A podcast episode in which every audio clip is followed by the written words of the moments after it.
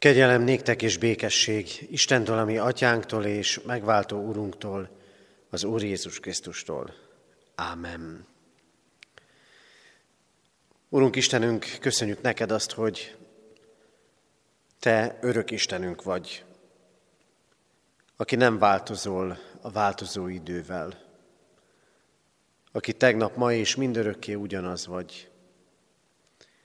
Áldunk téged Krisztusunk, amiért ott ülsz a mindenható Atya Isten jobbján, és uralkodsz, hiszen neked adatott minden hatalom, menjen és földön.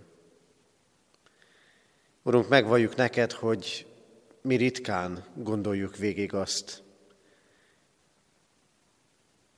hogy közel lehetünk hozzád, és megszólíthatunk téged. És ritkán éljük át, érezzük át azt egészen, hogy milyen hatalommal tudsz cselekedni. Urunk, kérünk növeld a mi hitünket. Kérünk győz meg kétségeink között. Kérünk, nyisd ki a Te országodat előttünk. És segíts, hogy halljuk hívó szavadat, és lélekben induljunk is hozzád. Kérünk, Urunk, szólíts meg most is bennünket. Életünknek mostani helyzetében feladataink, nehézségeink, megoldott és megoldatlan problémáink közepette. Kérünk, Urunk, hadd lássuk hatalmadat és dicsőségedet a mi életünk felett és ebben az egész világban. Amen. Szeretett testvérek, Isten igéjét olvasom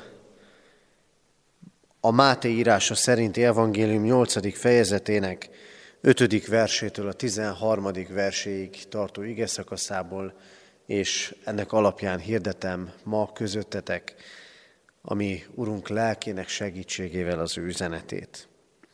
Így szól Isten igéje. Amikor Jézus Kapernaumba érkezett, odament hozzá egy százados, és kérte őt, Uram, a szolgám bénán fekszik otthon, és szörnyű kínjai vannak. Jézus így szólt hozzá.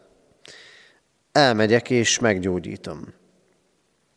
De a százados ezt felelte, Uram, nem vagyok méltó arra, hogy hajlékomba jöjj, hanem csak egy szót szólj, és meggyógyul a szolgám, mert én is hatalom alatt álló ember vagyok, nekem is vannak alárendelt katonáim. És ha azt mondom az egyiknek menj el, akkor elmegy, és a másiknak gyere ide, akkor idejön, hogyha szólok a szolgámnak, tedd meg ezt, akkor megteszi. Amikor Jézus ezt hallotta, elcsodálkozott, és így szólt az őt követőkhöz. Bizony mondom nektek, senkiben sem találtam ilyen nagy hitet Izraelben, de mondom nektek, hogy sokan eljönnek napkeletről és napnyugatról, és asztalhoz telepednek Ábrahámmal, Izsákkal és Jákobbal a mennyek országában, akik pedig a mennyek országa fiainak tartják magukat, kivettetnek a külső sötétségre, ott lesz majd sírás és fogcsikorgatás. A századosnak pedig ezt mondta Jézus, menj el, és legyen a te hited szerint. És meggyógyult a szolga még abban az órában. Kedves testvérek, az a mondata ennek az igének, ami engem leginkább megrendített, az utolsó mondatok egyike. Menj el és legyen a te hited szerint.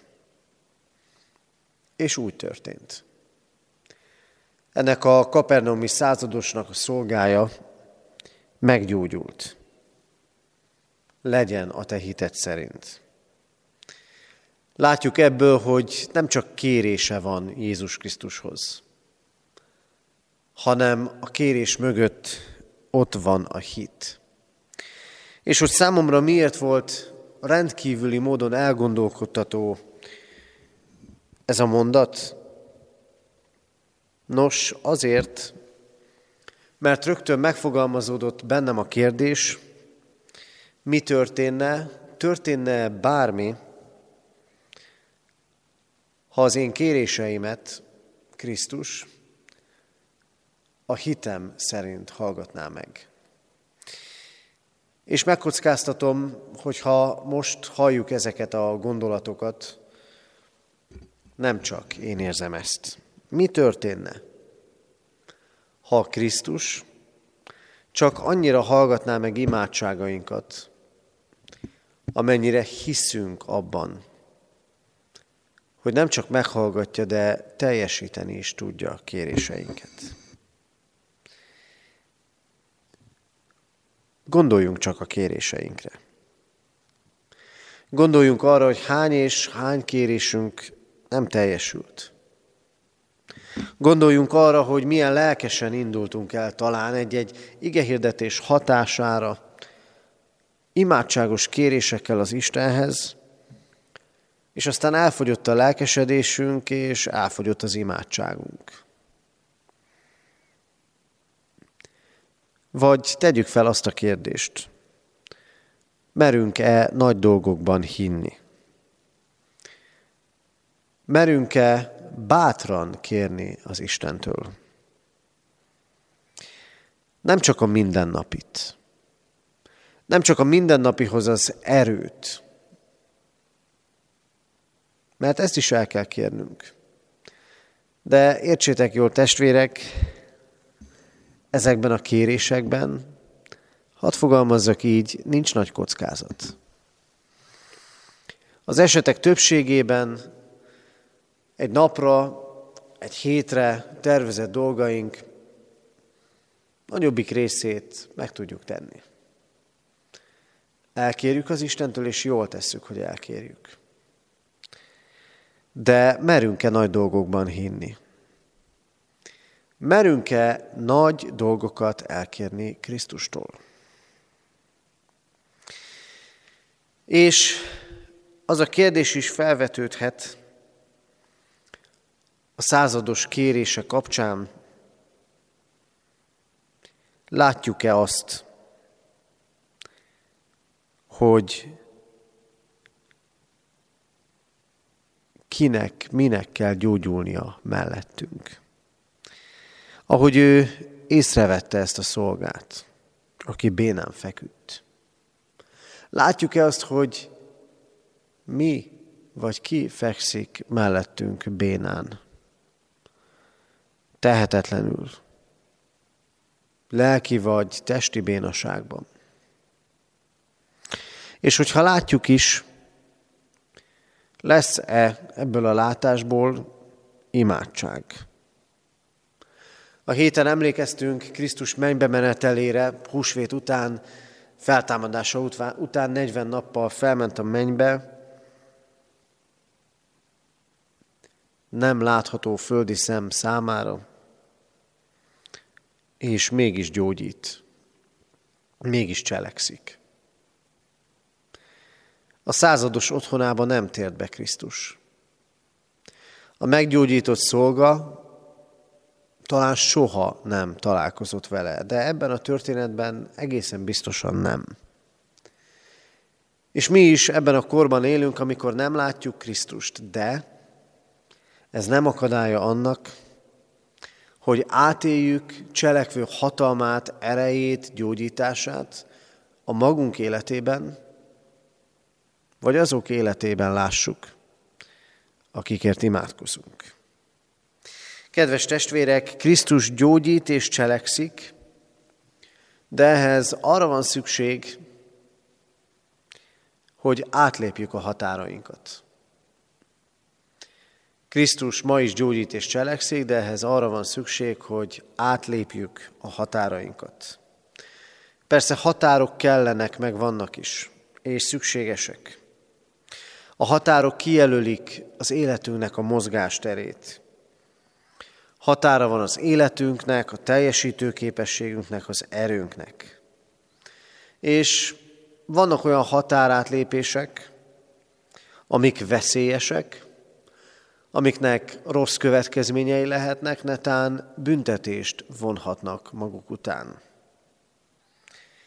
És vannak olyan határátlépések, amikre viszont óriási szükség van, hogy feszegessük a határainkat, hogy kilépjünk a komfortzónánkból, mert a világ és az életünk benne csak így tud előre haladni. Kétféle véglet között vagyunk mindannyian. Az egyik véglet az, hogy csak határokon belül mozgunk, fizikai és lelki határokon belül, mert ott érezzük magunkat biztonságban. A másik véglet pedig az, hogy mindig unos untalan át akarjuk ezeket lépni. De testvérek, hadd kérdezzem meg ma, meg ma tőlünk az ige, mi a helyzet a határokkal a hit területén? Benne vagyunk-e egy olyan komfortzónában, amiről ne, amiből nem merünk kilépni, a hitetlenség komfortzónájában talán? Vagy éppen a határokat feszegetjük? Egész konkrétan kérünk újra és újra egyre bátrabban és bátrabban dolgokat az Istentől. Vagy csak benne ülünk a magunk hitbeli komfortzónájában, és már nem érdekelnek a határátlépések. Kedves testvérek, ez a százados, aki ebben a történetben van előttünk, olyan ember volt, aki katonaként nyilvánvalóan nagyon sok határt nem lépett át, gondolok itt arra, hogy megtartotta a szabályokat, amik a tisztségéből következnek. Egy katonának komolyan kell ezeket venni. És mégis rengeteg határt átlép. Átlépi valószínűleg a nép és nép közötti határt. Valószínűleg ez a szolga nem római volt, míg valószínűleg a százados római katona volt. Átlépi a társadalmi határokat. Egy százados, aki úrnak számított, kéréseket fogalmaz meg a szolga gyógyulásáért. Ez a katona átlépi a határokat, a vallási határokat is. Pogán származásúként másik evangélium egész konkrétan megemlíti, hogy istenfélő ember volt. Határokat lépett át.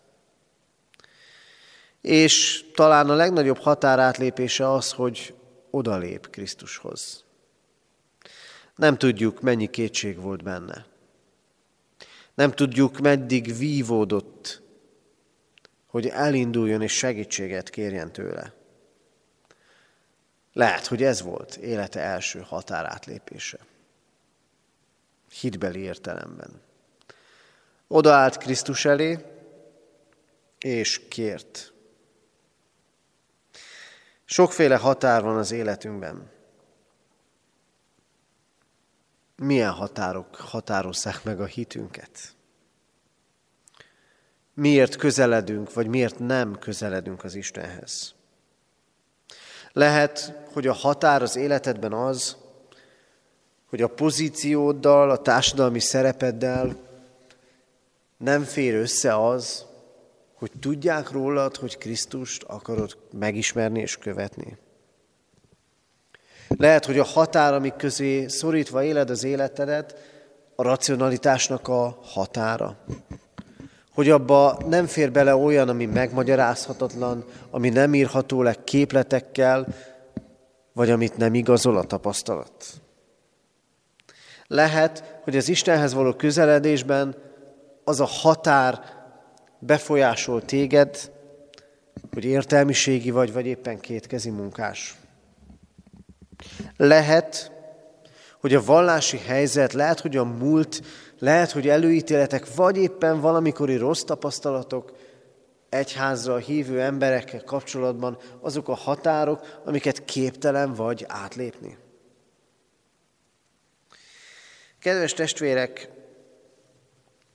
ez a történet nem arról beszél, hogy a határt Krisztusnak kellene átlépni. Mégpedig azért nem, mert Krisztus már ekkor régen átlépte a határt. A legnagyobb határt, a Szent Isten emberré lett, magára véve a nyomorúságban élő bűnös emberi természetet. A láthatatlan Isten láthatóvá lett. Ő már minden határt átlépett.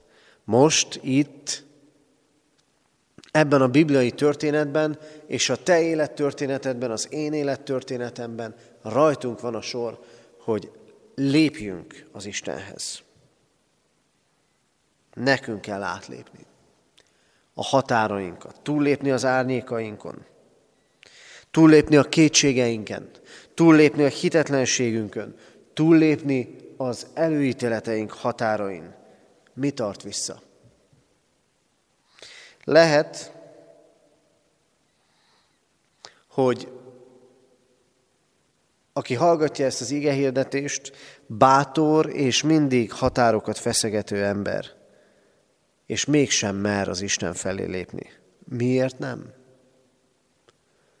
Miért torpanunk meg akkor, amikor az Istenre gondolunk? De az is lehet, hogy olyan emberként hallgatjuk ezt az igehirdetést, aki éppen, hogy a határok között érzi jól magát, és fél, fél a kudarctól, fél a csalódástól. Azért kellene átlépni a határt. Hitetlenségből a hit felé. Mert az Isten biztonságot adó kezébe léphetünk bele. El kell indulnunk felé. Krisztus gyógyít és, és cselekszik ha átlépjük ezeket a határokat, és gyógyít és cselekszik, mert készséges. Azt hiszem, minnyáján átéltük már sok ügyben, sok ilyen tapasztalatunk van, hogy lepattantunk emberektől, hogy semmi készséggel nem találkoztunk. Nem azért nem oldották meg ügyeinket, vagy nem azért utasítottak el bennünket, mert nem tudták volna megoldani, hanem mert nem akarták. Valami egészen elképesztő egyszerűség van ebben a történetben. Oda megy a százados Jézushoz, elétárja az ügyét, és Jézus csak ennyit mond. Elmegyek és meggyógyítom. Elmegyek és meggyógyítom. Rögtön. Van ideje rá. Elmegyek és meggyógyítom.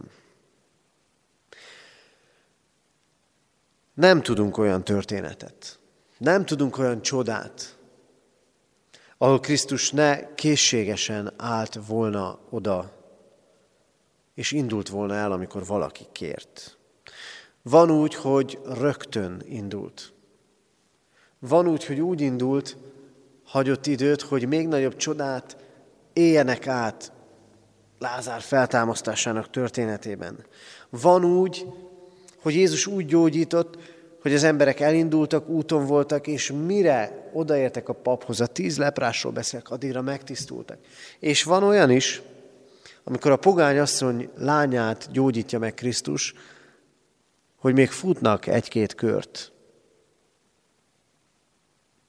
De végül is gyógyulás következik. A kitartó kérésnek ez lesz az eredménye. Krisztus készséges elindul és gyógyít. És jön a meghökkentő szó a századostól, nem vagyok méltó arra, hogy az én hajlékomba jöjj. Azt mondja a százados, aki maga is mondja, hogy hatalom alá vetett ember, illetve vannak neki is beosztottjai, hogy itt nem én diktálok. Nem a külsőt nézi. Nem azt a zsidó embert, Krisztust, aki valószínűleg éppen olyan egyszerű ruhában járt kelt, mint mindenki más. Itt nem én diktálok, mondja a százados. Megszoktuk mi is. Diktálunk és diktálnak nekünk. De az Istennek nem lehet. Krisztusnak nem lehet. Hányszor diktálunk neki az imádságainkban? Hányszor mondjuk el a kéréseink között azt, hogy hogyan is kellene az Úristennek megoldani a mi problémáinkat? Uram, csak szólj egy szót, és meggyógyul az én szolgám. Ebben nem a diktálás van, ebben az a végtelen alázat, hogy átadok mindent Krisztus kezébe. Hogy cselekedjen úgy, ahogy a nő jónak látja. Krisztusnak nem lehet diktálni. Mert az Isten olyan, hogy a gőgösöknek ellene áll, az alázatosoknak pedig kegyelmet ad. Ha tudom, hogy hol a helyem előtte, akkor így fogok imádkozni. Ezzel az alázattal, nyitottsággal nem vagyok méltó rá, de mégis kérlek. Mégis kérek.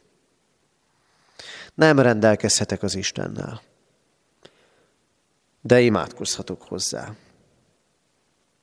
mert meghallgat. Akkor nem hallgat meg, ha diktálni akarok neki. Ezért arra bíztat bennünket ez az ige, merjünk kérni. Alázattal. Mert Krisztus készségesen indul el, hogy gyógyítson, hogy megsegítsen. És Krisztus ott gyógyít, ott segít, ott cselekszik, ahol van hit. Mert a százados kérése mögött hit van. Ahol nincs kérés, ott nincs hit. Ahol nincs kérés, ott az a gondolat húzódik meg, nincs szükségem az Istenre. Megy ez egyedül is. A százados hite abban áll, Uram, csak szólj egy szót, és meggyógyul az én szolgám. Az ő hite az, hogy az Isten szól, és akkor az bekövetkezik. Ez a hit, hogy az Isten nem csak létezik, hanem itt van, most megtapasztalható, velünk és rajtunk cselekszik. A hit az ilyen. Nem múltban él, bár elhiszi, hogy a múltban is cselekedett az Isten, hanem a hit bízik abban, hogy itt és most, velem is, velünk is cselekszik az Isten, és megmutatja hatalmát. Talál-e ilyen hitet az Isten? Bennem, bennünk. Jézus azt mondja, egész Izraelben nem találkoztam ilyen hittel. És kemény szavakat is mond, igen, megtörténik, hogy van, aki szavak szintjén az Isten népéhez tartozik. De kiózanító Jézus szava, amit a 12. versben olvasunk akik pedig a mennyek országa fiainak tartják magukat, kivettetnek a külső sötétségre. Bezzeg távol levők közül igenis üdvözülnek. Az Úristen óvjon minket attól, hogy elbizakodottan tartsuk magunkat, úgymond alanyi jogon a mennyek országa tagjainak. Mert vajon talál-e bennünk hitet Krisztus? A hitünk Vajon csak ismeret? Vajon csak tradíció és megszokás? Vagy szívbeli bizalom? Bizalom abban, hogy az Isten tud cselekedni, és akar cselekedni a javamra, a javunkra. Kedves testvérek, át kell lépnünk a határokat. És ezért tegyük is fel a kérdést magunknak. Mi gátol abban, hogy igazán higgyek? Mi gátol abban, hogy igazán keresem az Istent? Mi gátol abban, hogy elinduljak az ő útján? Lépjük át a kétségeink határait. Mert nézzétek, áldások és gyógyulások származnak belőle. Merjünk kérni. Merjünk kérni, imádkozni ügyekért és emberekért, szenvedőkért, ellenségekért, szükségben lévőkért. Merjünk kérni nagy dolgokat. Bátran. És tegyük fel azt a kérdést is, mekkora az én hitem. Hogyha ma Krisztus így szólna, legyen néked a hited szerint, történne bármi, bármi jó, bármi változás, és milyen nagy ígéret éppen ezért. Kéréseinket sokkal inkább meghallgatja, mint ahogyan azt mi kérni és remélni tudjuk. Krisztus a távolból gyógyít. Nem találkozik ezzel a szolgával. Krisztus ma is távol van testben, de lélek által itt van közöttünk. Semmi nem akadályozza meg őt abban, hogy ma is gyógyítson, cselekedjen, formáljon, újat teremtsen. Legyünk ennek részesei. Ámen. Imádkozzunk.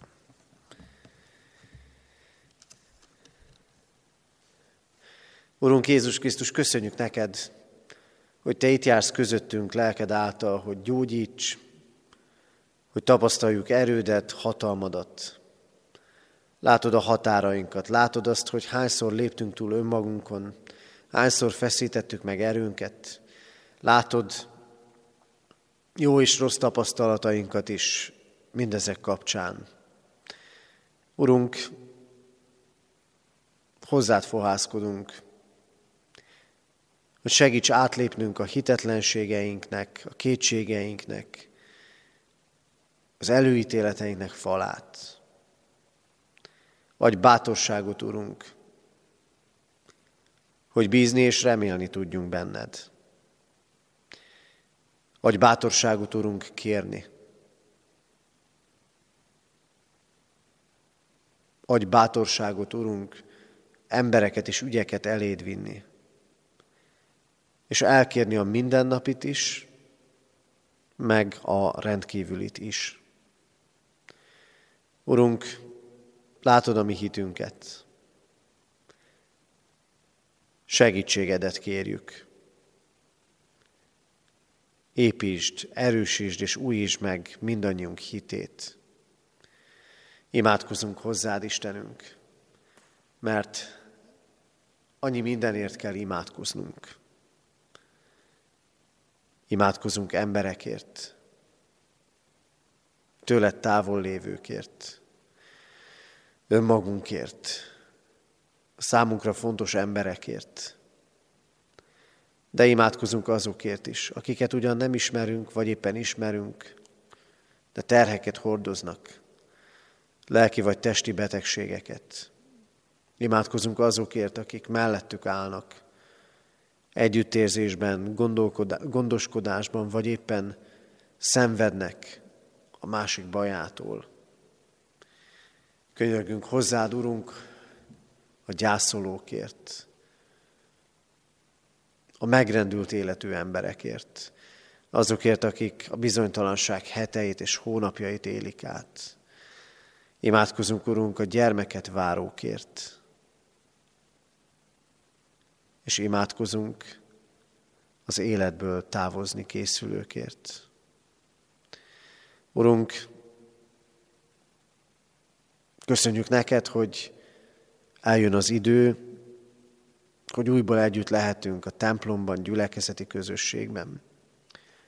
Könyörű rajtunk, Urunk, hogy igazán megbecsüljük az Isten tisztelet közösségének lehetőségét